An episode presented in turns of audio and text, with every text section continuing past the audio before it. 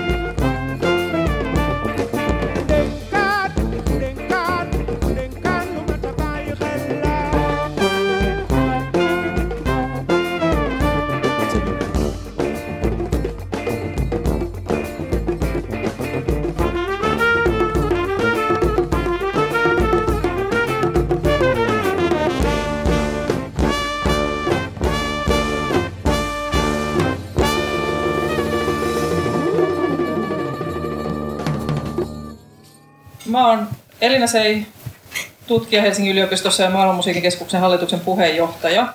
Ja mä sanon tässä muutaman sanan alkuun osin teemaan liittyen ja osin sitten Maailmanmusiikin keskuksen toimintaan liittyen. Maailmanmusiikin keskuksen toiminta kytkeytyy kyllä monin tavoin keskusteluihin vallasta ja nimenomaan tämmöisistä yhteiskunnallisista valta-asetelmista. Muutama vuosi sitten kirjoitettiin Maailmanmusiikin keskuksen ensimmäinen strategia, joka tietysti kuulostaa kovin kuivalta, mutta strategiassa sanotaan muun muassa seuraavaa. Eli lähdetään ensin tästä ikään kuin keskuksen instituutin esittelystä. Todeten, että Maailmanmusiikin keskus on yksi Suomen musiikinstituuteista. Sen keskeinen tehtävä on koota, tallentaa ja jakaa tietoa maailman musiikkikulttuureista. Toiminnallaan instituutti pyrkii edistämään tasa-arvoa ja kulttuurinen välisiä kohtaamisia. Eli tasa-arvo tuli siellä nyt, joka ehkä on sitten semmoinen toinen avainsana tässäkin seminaarissa. Ja sitten arvot kohdasta strategiasta löytyy tämmöiset lauseet. Maailmanmusiikin keskus näkee niin yksilöiden kuin eri ihmisryhmien ja kulttuurien erilaisuuden arvokkaana ja suojelemisen arvoisena. Erilaisuuden kunnioittaminen, luovuuden tukeminen, ilmaisunvapaus ja tasa-arvo ovat keskeiset arvot, joihin instituutin toiminta perustuu.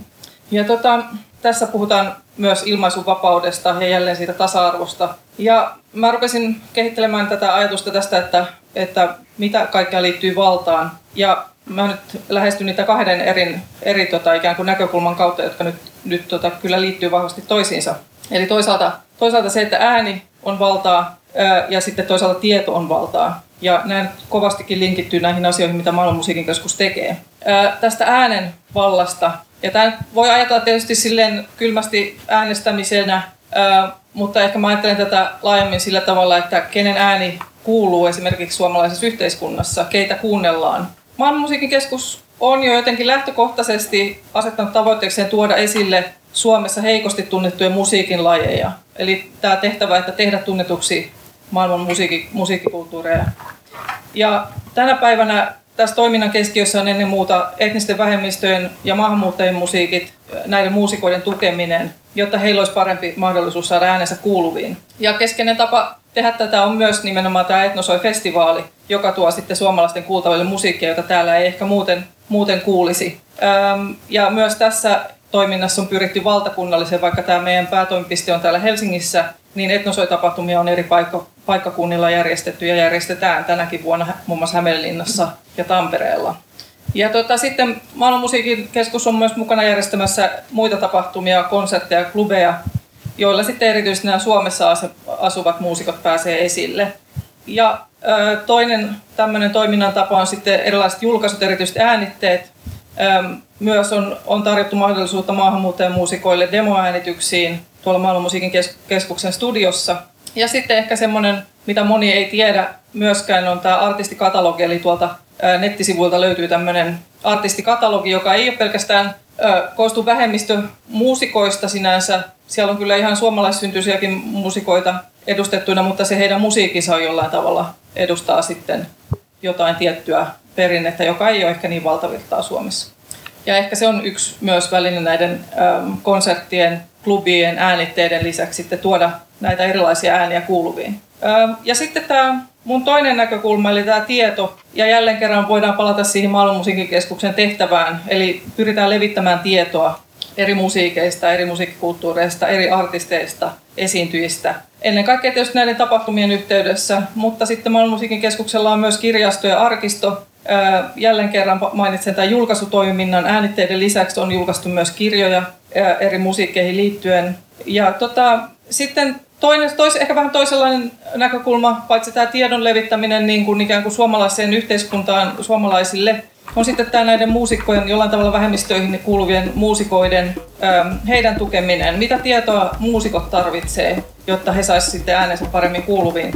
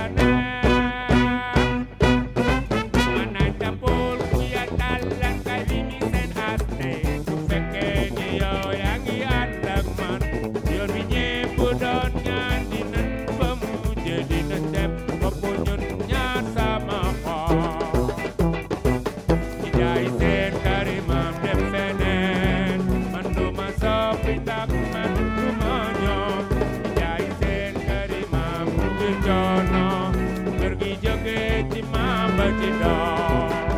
So wacht da nicht der Hell.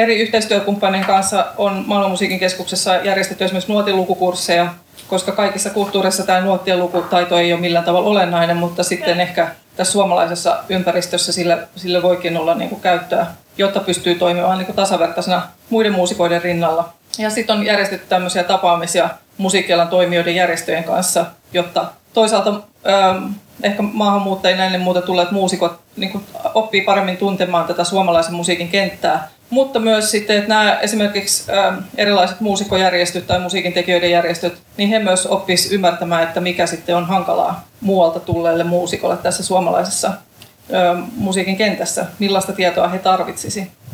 Ja sitten on monenlaista koulutustoimintaa. Ähm, esimerkiksi kouluissa on tehty erilaisia projekteja ja sitten valtakunnallisesti kulttuuriosuuskunta Uulun kautta tehdään todella paljon kaikenlaisia työpajoja, jossa sitten muun muassa lisätään sitä tietoutta sekä ihan suomalaisesta perinnemusiikista että maailmanmusiikeista. Ja vaikka tässäkin on jo aika paljon, niin Maailmanmusiikkikeskus on ollut myös monissa kehitysyhteistyöhankkeissa mukana. Ja näissä sitten on yleensä ollut lähtökohtana se näiden yhteistyökumppanien tarpeet, millaista tietoa, millaista osaamista ää, nämä yhteistyökumppanit on kaivanneet. Ja jos se on sellaista, että Maailmanmusiikin keskuksella on sitä tarjota, niin sitten ollaan pystytty kehittelemään siitä jonkinlainen niin kuin projekti, jossa sitten on saatu välitettyä tietoa, vaikka on se sitten ollut musiikkikoulutusta, jolloin ollaan tehty ehkä yhteistyötä Sibelius Akatemian kanssa, arkistoosaamista, äänitysosaamista, kaikenlaista tällaista on tehty maailmalla. Ja sitten jonkin verran on vielä tutkimustoimintaa ja siihen sitten kytkeytyvää tiedonvälitystä. Esimerkiksi varsinkin aiemmin on tehty tämmöisiä äänitysmatkoja erityisesti noiden suomalaisukrilaisten sukukansojen pariin ja niistä on julkaistu myös äänitteitä. Ja todellakin ne, ne on semmoisia hyvin harvinaislaatuisia kokoelmia, että sitä musiikkia ei kauheasti globaalistikaan ole niin kuin saatavilla muuten. Öm, ja tota, sitten yksi tämmöinen uudempi esimerkki, mikä ehkä linkittyy sitten tuohon seuraavan puheenvuoroon tietyllä tavalla, on, on tämmöinen pienimuotoinen tutkimusprojekti, mikä tehtiin muutama vuosi sitten afrikkalaismuusikoista Suomessa, Eli haluttiin tehdä ikään kuin näkyväksi sitä historiallista vaikutusta, mikä Afrikasta Suomen muuttaneilla muusikoilla on tähän suomalaisen musiikin kenttään ollut. Eli siirrymme seuraavaan puhujahan Saijala Rantanen taideyliopistosta tulee puhumaan. Eli kenen historiasta kirjoitamme? Amerikan suomalaisten siirtolaisten vaiettu musiikin historia. Tämä mun esitelmän lähtökohta on, tai liittyy mun, mun tota, tällä hetkellä suunnitteilla olevaan tutkimushankkeeseen, joka jatkaa mun aikaisempaa noin viiden vuoden ajan jatkunutta tutkimusta Amerikan suomalaisten siirtolaisten musiikkikulttuurista, musiikkikulttuurista Yhdysvalloissa ja Kanadassa 1800-luvun lopulta 1930-luvulle. Ja tämä on juuri se ajankohta, jolloin tämä niin sanottu suuri siirtolaisuus Suomestakin tapahtui. Eli, eli, eli tänä ajankohtana noin lähelle 400 000 suomalaista jätti, jätti Suomen ja lähti sitten Atlantin toiselle puolelle työn perässä etsimään, etsimään parempaa, parempaa tulevaisuutta. Ja tämän mun edellisen projektin Tarkastelun kohteena oli erityisesti musiikin erilaiset sosiaaliset ja poliittiset merkitykset ja käyttö siirtolaisyhteisöissä. Ja lisäksi sitten siirtolaisten musiikkikulttuurin yleinen kartottaminen, sillä sitä on tutkittu huomattavasti vähemmän suhteessa siirtolaisuuteen yleensä. Oikeastaan kaikista perusteellisimmin tutkittu osa-alue on Amerikan suomalaiset äänilevyt, joiden kanssa Pekka Kronov on tehnyt, tehnyt todella, todella valtavan työn. Ja ne on melkein kaikki, ellei suorastaan kaikki, kaikki kartoitettu ja tutkittu. Ja tämä musiikki liittyy siirtolaisuuteen hyvin monin tavoin, eli, eli musiikki oli alusta lähtien hyvin keskeinen osa myös suomalaissiirtolaisten elämää Yhdysvalloissa ja Kanadassa. Siirtolaisten musiikillinen toiminta rakentui pääsääntöisesti erilaisten yhdistysten ympärille, joita suomalaiset perusti alusta alkaen. Ja suosituimpia näistä oli raittiusseurat ja työväenyhdistykset. Myös seurakunnat pyrki monin tavoin vaikuttaa siirtolaisten järjestäytymiseen, mutta kirkon johdon asettamien rajoitusten vuoksi sen ympärille ei muodostunut samankaltaista hyvin vilkasta kulttuuritoimintaa, joka oli tyypillistä erityisesti työväenyhdistykselle, mutta myöskin raittiusliikkeen liberaalimmalle siivelle.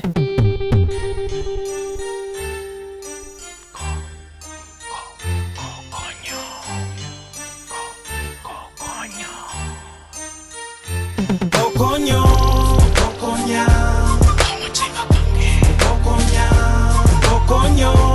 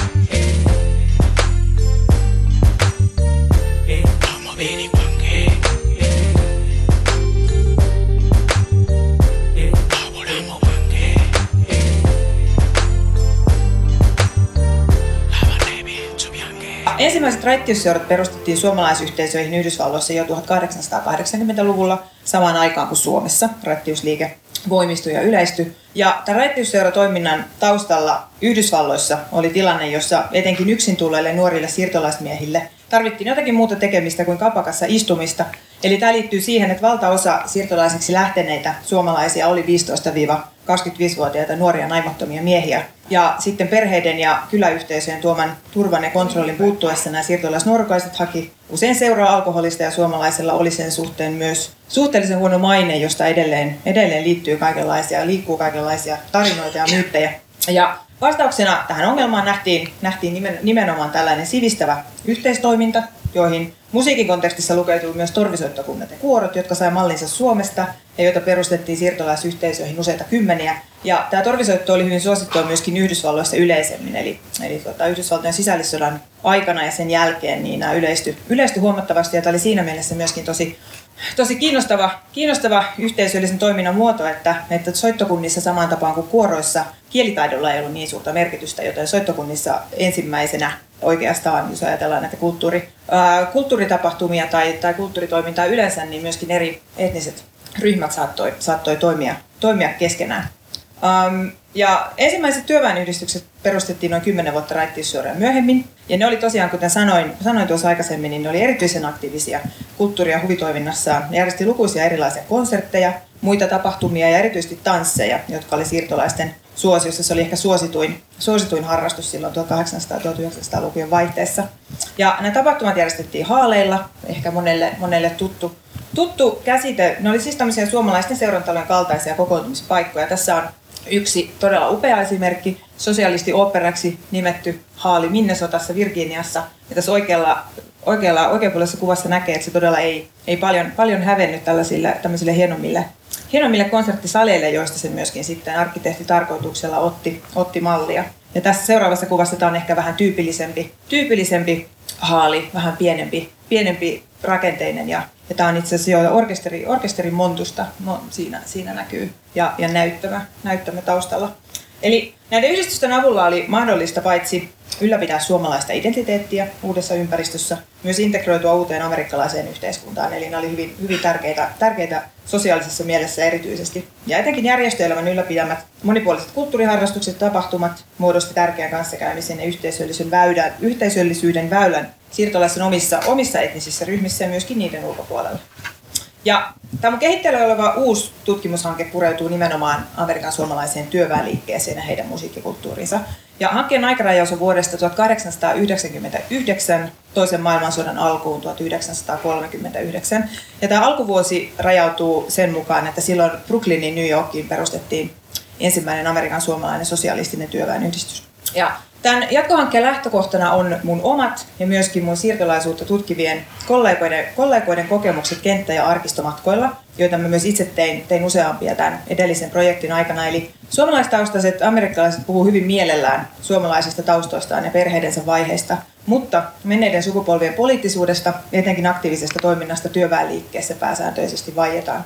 Ja Tämä ilmiö välittyy paitsi kasvokkain käydyissä keskusteluissa, myös haastatteluissa, harrastustoiminnassa. Ja lisäksi sitten instituutiotasolla, eli myöskin arkistoissa, mä oon törmännyt, törmännyt tähän, tähän ilmiöön erilaisissa konteksteissa. Mutta suomalaistaustaisten siirtolaisten rooli pohjois-amerikkalaisessa työväenliikkeessä oli kuitenkin kiistaton.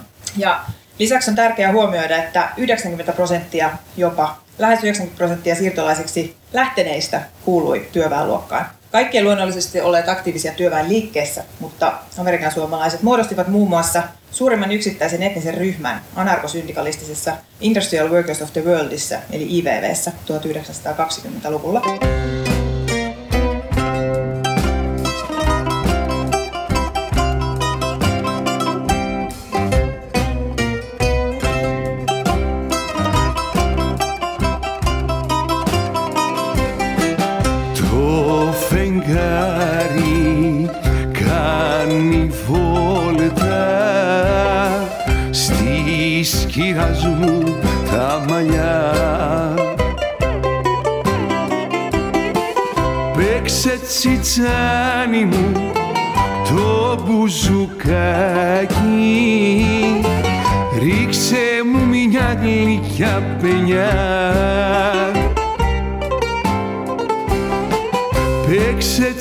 Τσιτσάνι μου το μπουζουκάκι να θυμηθούμε τα παλιά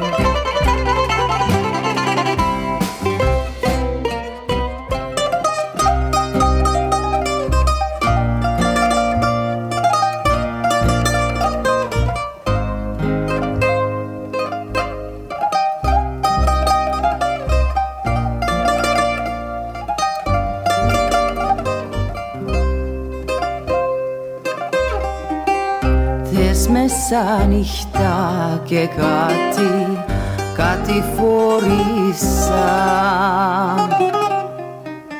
Στην μικρή την πλατείτσα που σε γνωρίσα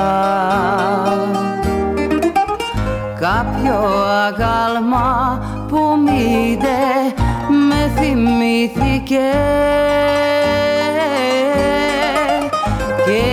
το πόνο μου να ακούσει δεν αρνήθηκε. Κάποιο αγάλμα που μήδε με θυμήθηκε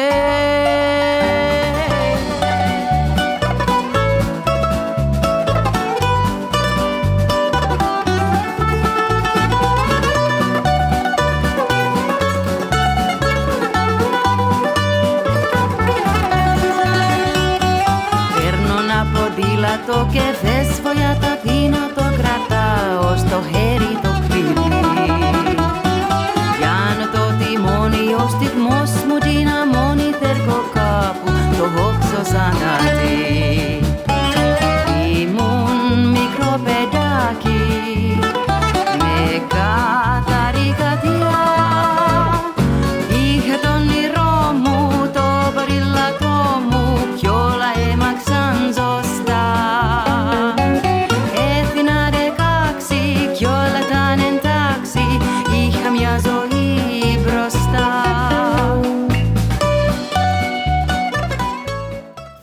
radikaalin ammattiyhdistysliikkeen periaatteen mukaan vallanpitäjien sijaan yhteiskunnan ja koko teollisen maailman tuli toimia työntekijöiden keskinäisellä johdolla. Ja tämän ryhmän iskulauseena oli suora toiminta, sabotaasi ja yleislakko. Ja tämä on siis maailman teollisuustyöläiset suomentuu tämä Industrial Workers of the World ja suomalaiset itse kutsuivat itseään tuplajuulaisiksi, eli tässä myöskin, myöskin yhdistyy tämä fingelskan käyttö, joka oli, oli hyvin yleistä Amerikan suomalaisten keskuudessa. Ää, Ja yleisesti Amerikan suomalainen työväenliike jakautui kolmeen kilpailevaan ryhmään. Meillä oli sosialistit, syndikalistit, eli nämä IVV-läiset ja kommunistit. Ja Tämä IVV on näistä erityisen kiinnostava ryhmä monessakin mielessä. Ensinnäkin sillä ei ollut esikuvaa Suomessa, kuten sosialisteilla ja kommunisteilla. Toisekseen musiikilla oli, oli tässä heidän toiminnassaan hyvin keskeinen rooli. Jopa niin keskeinen, että tästä käytettiin, käytettiin tästä ryhmästä ammattiyhdistysliikkeestä myöskin nimitystä Laulava unioni. Ja lisäksi ähm, suomalaisjäsenet julkaisi kolme omaa suomenkielistä laulukirjaa, jotka muodostaa hyvin kiinnostavan tutkimuskohteen siirtolaisten kokemuksista ruohonjuuritasolla. Eli proletaarilauluja, raatajainlauluja ja palkkaurjainlauluja. Kaikki oli hyvin, hyvin samankaltaisia sisällöltään. Ja nimistä voi, voi jo päätellä, päätellä sen, että mikä se oli se keskeinen ideologia siinä, siinä taustalla. Ja tämä on myöskin kiinnostava siinä mielessä tämä aineisto, että näitä ei, näitä kirjoja ole käytännössä juurikaan tutkittu lukuun ottamatta ensimmäistä vuonna 1918 julkaisua, julkaistua proletaarilaulukirjaa, jota siirtolaistutkija James Leary on tarkastellut osana laajempaa tutkimustaan koskien Amerikan siirtolaisten musiikkia yleisemmin. Ja lisäksi tässä yhteydessä, kun olemme juuri tässä tapahtumassa, niin on todettava, että Ilpo Saunio ja Timo Tuovinen käsitteli myös joitakin näiden kirjojen lauluja teoksessaan Edestä Aattehen suomalaisia työväenlauluja 1891-1938, joka julkaistiin vuonna 1978 eli juuri ennen, ennen maailman musiikkikeskuksen edeltäjän työväenmusiikki-instituutin perustamista. Ja tämä on hyvä esimerkki myöskin, myöskin siitä, että tämä kirja kestää edelleen aikaa, niin kuin moni muukin Ilpo Saunion aikanaan kirjoittama ja myöskin työväen instituutin aikaiset, aikaiset julkaisut.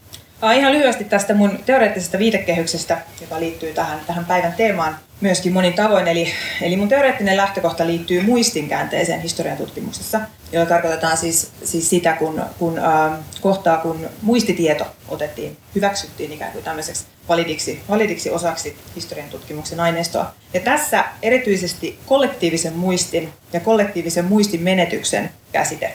Ja tämä kollektiivinen muistinmenetys on, on, on käsite, jota Amerikan suomalaista työväenliikettä tutkinut Peter Kivisto on käyttänyt jo 1980-luvulla. Ja nimenomaan siinä kontekstissa, kun hän kuvaili suomalaisyhteisöjen suhtautumista niin sanottujen punaisten suomalaisten vaiheisiin.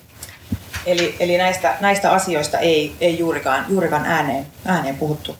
Ja tällä hetkellä mua itseä erityisesti kiinnostavia kysymyksiä on ensinnäkin, että miksi tietynlaista muistitietoa ei haluta edelleenkään tuoda julki? Mitkä on ne perimmäiset syyt? Eli Amerikan suomalaisten kohdalla on hyvin selkeää, että, että ne syyt vaikenemiseen liittyy politi- politiikkaan ja Venäjän vallankumouksen jälkeiseen antikommunistiseen ilmapiiriin. Mutta mitä muita sy- syitä sieltä, sieltä mahdollisesti löytyy?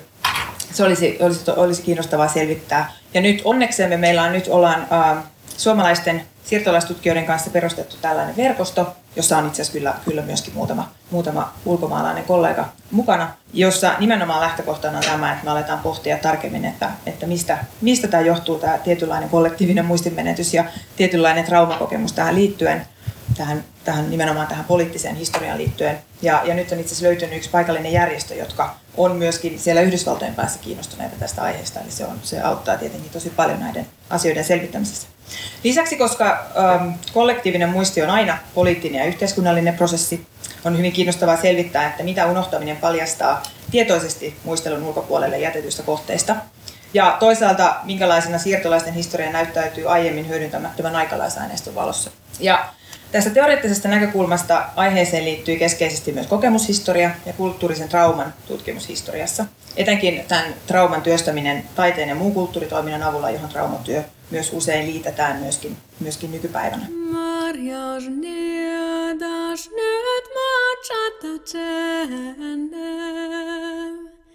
Järsit inimait itsestään. Illalle ammas suojelmast iannai vuos. Iannai limonta, hoti väl nyt nuorta mallia. isest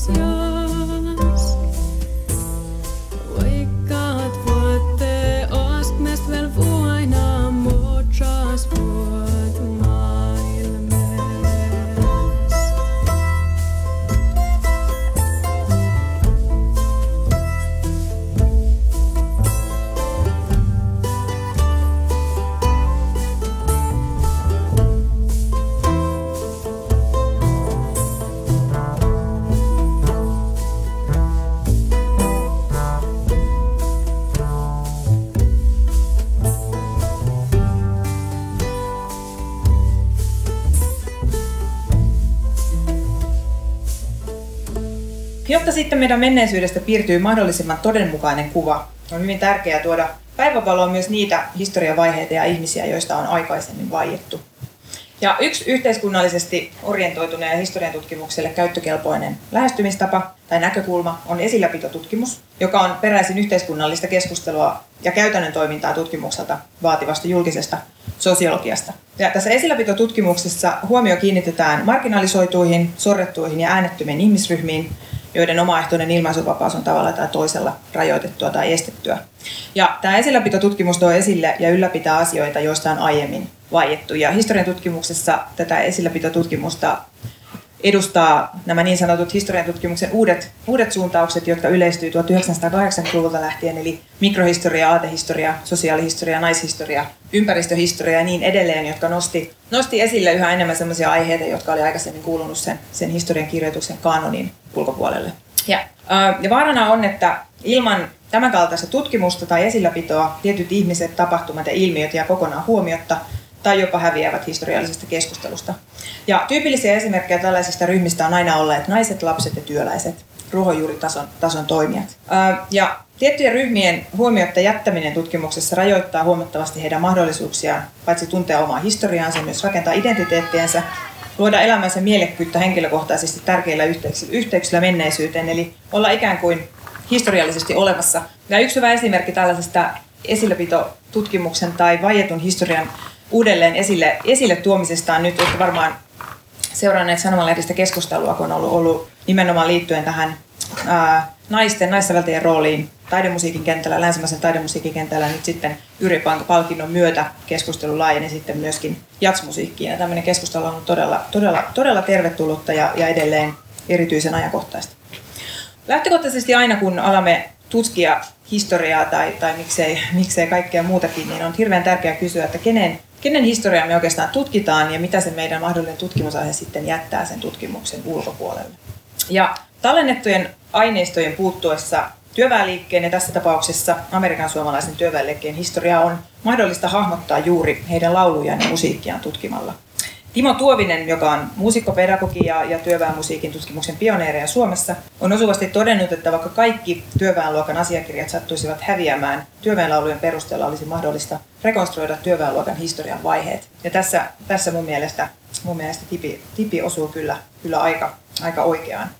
Ähm, mun pääasiallisena tutkimusaineistona on nämä kolme aikaisemmin mainittua suomalaisten IVV-läisten laulukirjaa. Ja lisäksi sitten kokoelma käsinkirjoitettuja laulukirjoja, jotka IVV-laulukirjojen tavoin ovat myös varsin tutkimaton aineisto. Äh, mä oon tähän mennessä löytänyt näitä laulukirjoja vajaa kymmenen ja on ehtinyt sitten käymään, käymään läpi nämä, nämä, jotka on tässä näkyy. Eli ensimmäinen varhaisin on tämmöinen anonyymi vuodelta 1905 kirjoitettu laulukirja, tai kerätty laulukirja, siinä on noin 40 laulua. Sitten on, toinen on uh, Henry Hillin, eli alkuperäiseltä nimeltään Karle Krusperin vuonna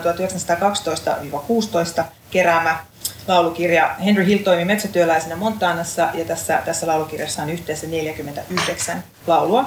Kolmantena on Jenny Mannila, joka on noin 20 vuoden aikana kerännyt hyvin laaja laulukokoelman, yli 100 laulua. Ja Jenny on hirveän kiinnostava hahmo monessakin mielessä, että hän oli palvelijatar New Yorkissa ja hän myöskin kirjoitti, oli, toimi aktiivisesti, yhteiskunnallisesti aktiivisesti, eli hän kirjoitti muun muassa paikallisiin sanomalehtiin ja, ja niin edelleen, otti kantaa, kantaa aktiivisesti asioihin. Neljäntenä Vihtori Niemisto, joka 1900-luvun alussa toimi kaivostyöläisenä Ontariossa Kanadassa, ja hänen laulukirjassaan on, on sitten jopa 140 laulua. Ja sitten on Esa Saikkosen, Esa Saikkosen laulukirja, jossa on, jossa on 22 laulua ja kokonainen laulunäytelmä löytyy sitten myöskin siitä, siitä kirjasta. Ja tämän lisäksi sitten, koska tämä aineisto on, on sillä tavalla aika hajallaan yleensäkin näihin työväenliikkeen musiikkiin liittyvä, liittyvä aineisto, niin mulla on tässä tukena sitten myöskin kirjeitä, kokouspöytäkirjoja, siirtolaisten keskuudessa julkaistuja suomenkielisiä sanomalehtiä, joita julkaistiin, julkaistiin hyvin paljon ja niitä on, niitä on saatavina, saatavina aika hyvin mikrofilmeillä. Valitettavasti ei ole digitoitu vielä, mutta, mutta mikrofilmeiltä löytyy. No lisäksi sitten tässä projektissa mun tarkoitus on myös tutkimuskohteen maantieteellinen laajentaminen Neuvosto Karjalaan, johon niin kutsuttu Karjala-kuume houkutteli 30-luvulla myös monia Amerikan suomalaisia taiteilijoita, joiden vaiheesta tiedetään hyvin vähän. Eli tämähän on nyt myöskin nämä Neuvosto, Neuvosto Karjala ja Stalinin vainot ja yleensä suomalaisten kohtalot on myöskin noussut nyt, nyt esille ja, ja nimenomaan siinä mielessä, että heidän historia pitäisi viimein, viimein selvittää.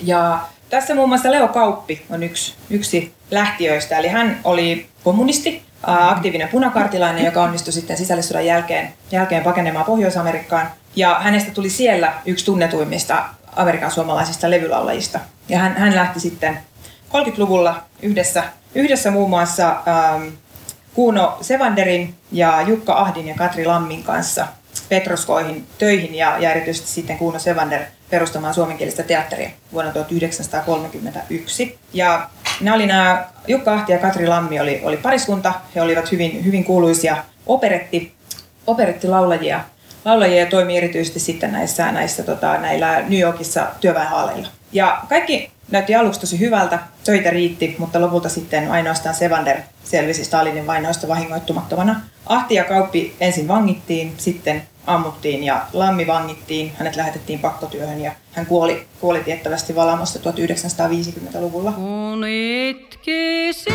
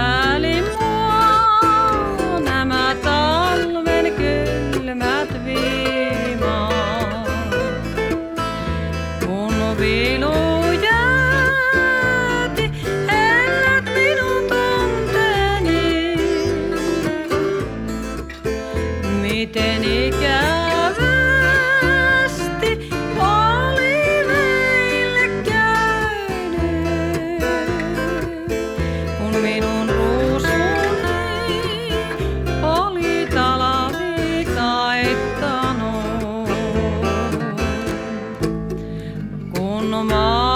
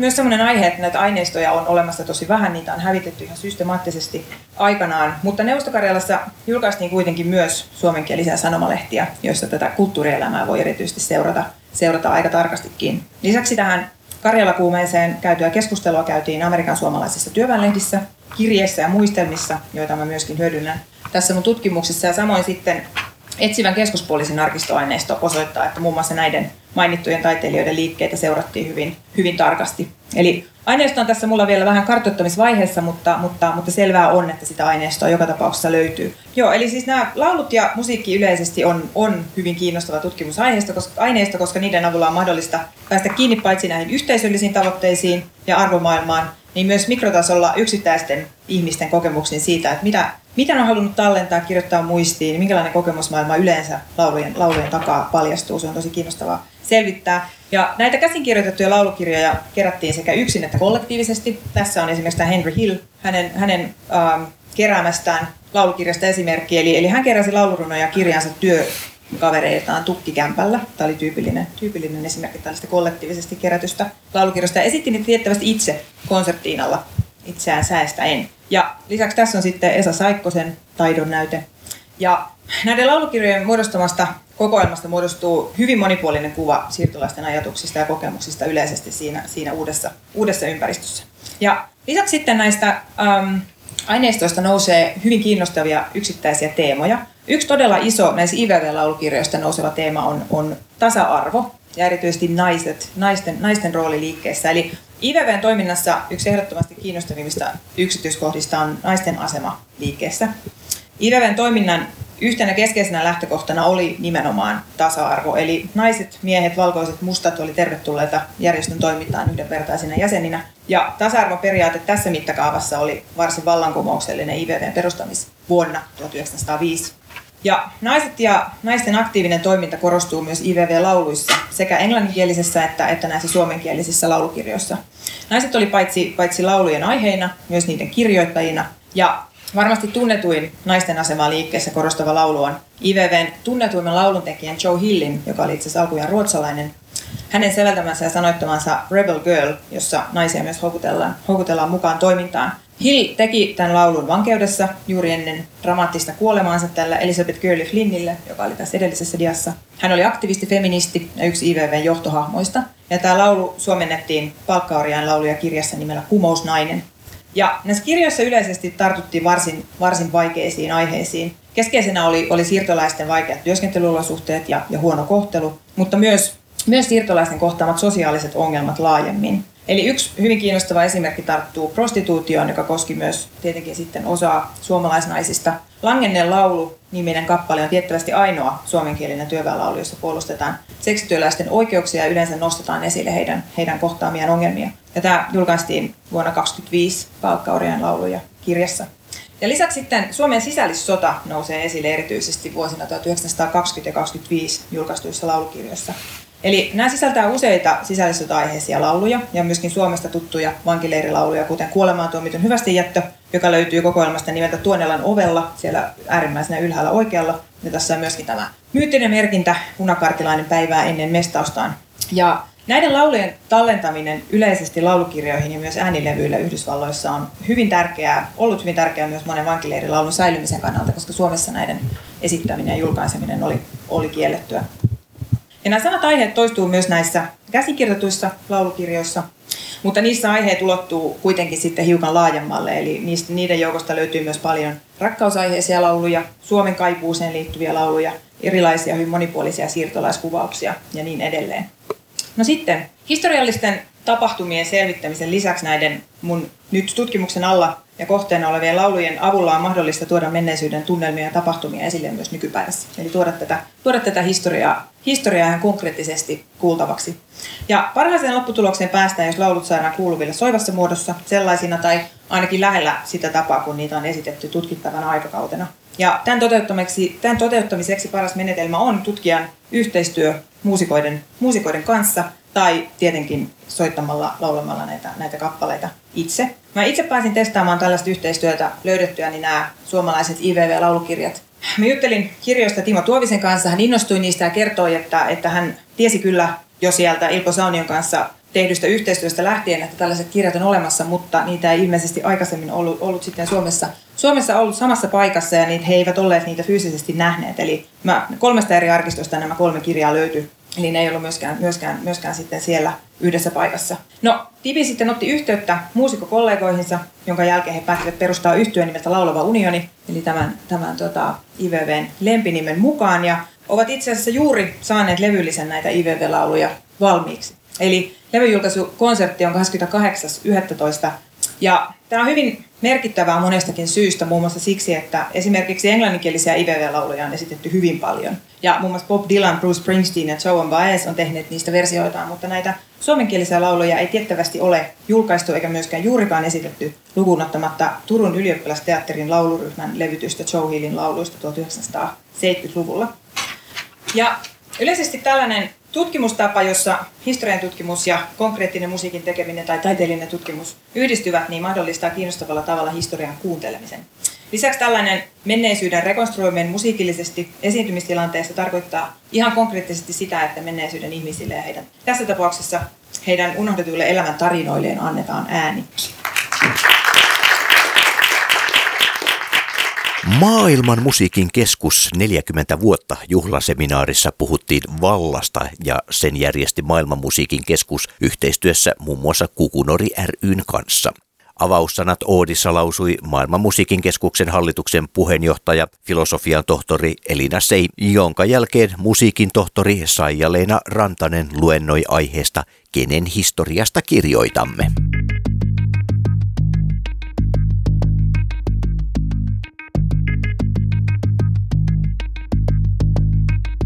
Läslänä toutudu piirra, ja mun touttastaan inkehähpan. Känskelijän viisahdas kovallan, iesin aine miilä saa tuottaa. Jahka kodaittaan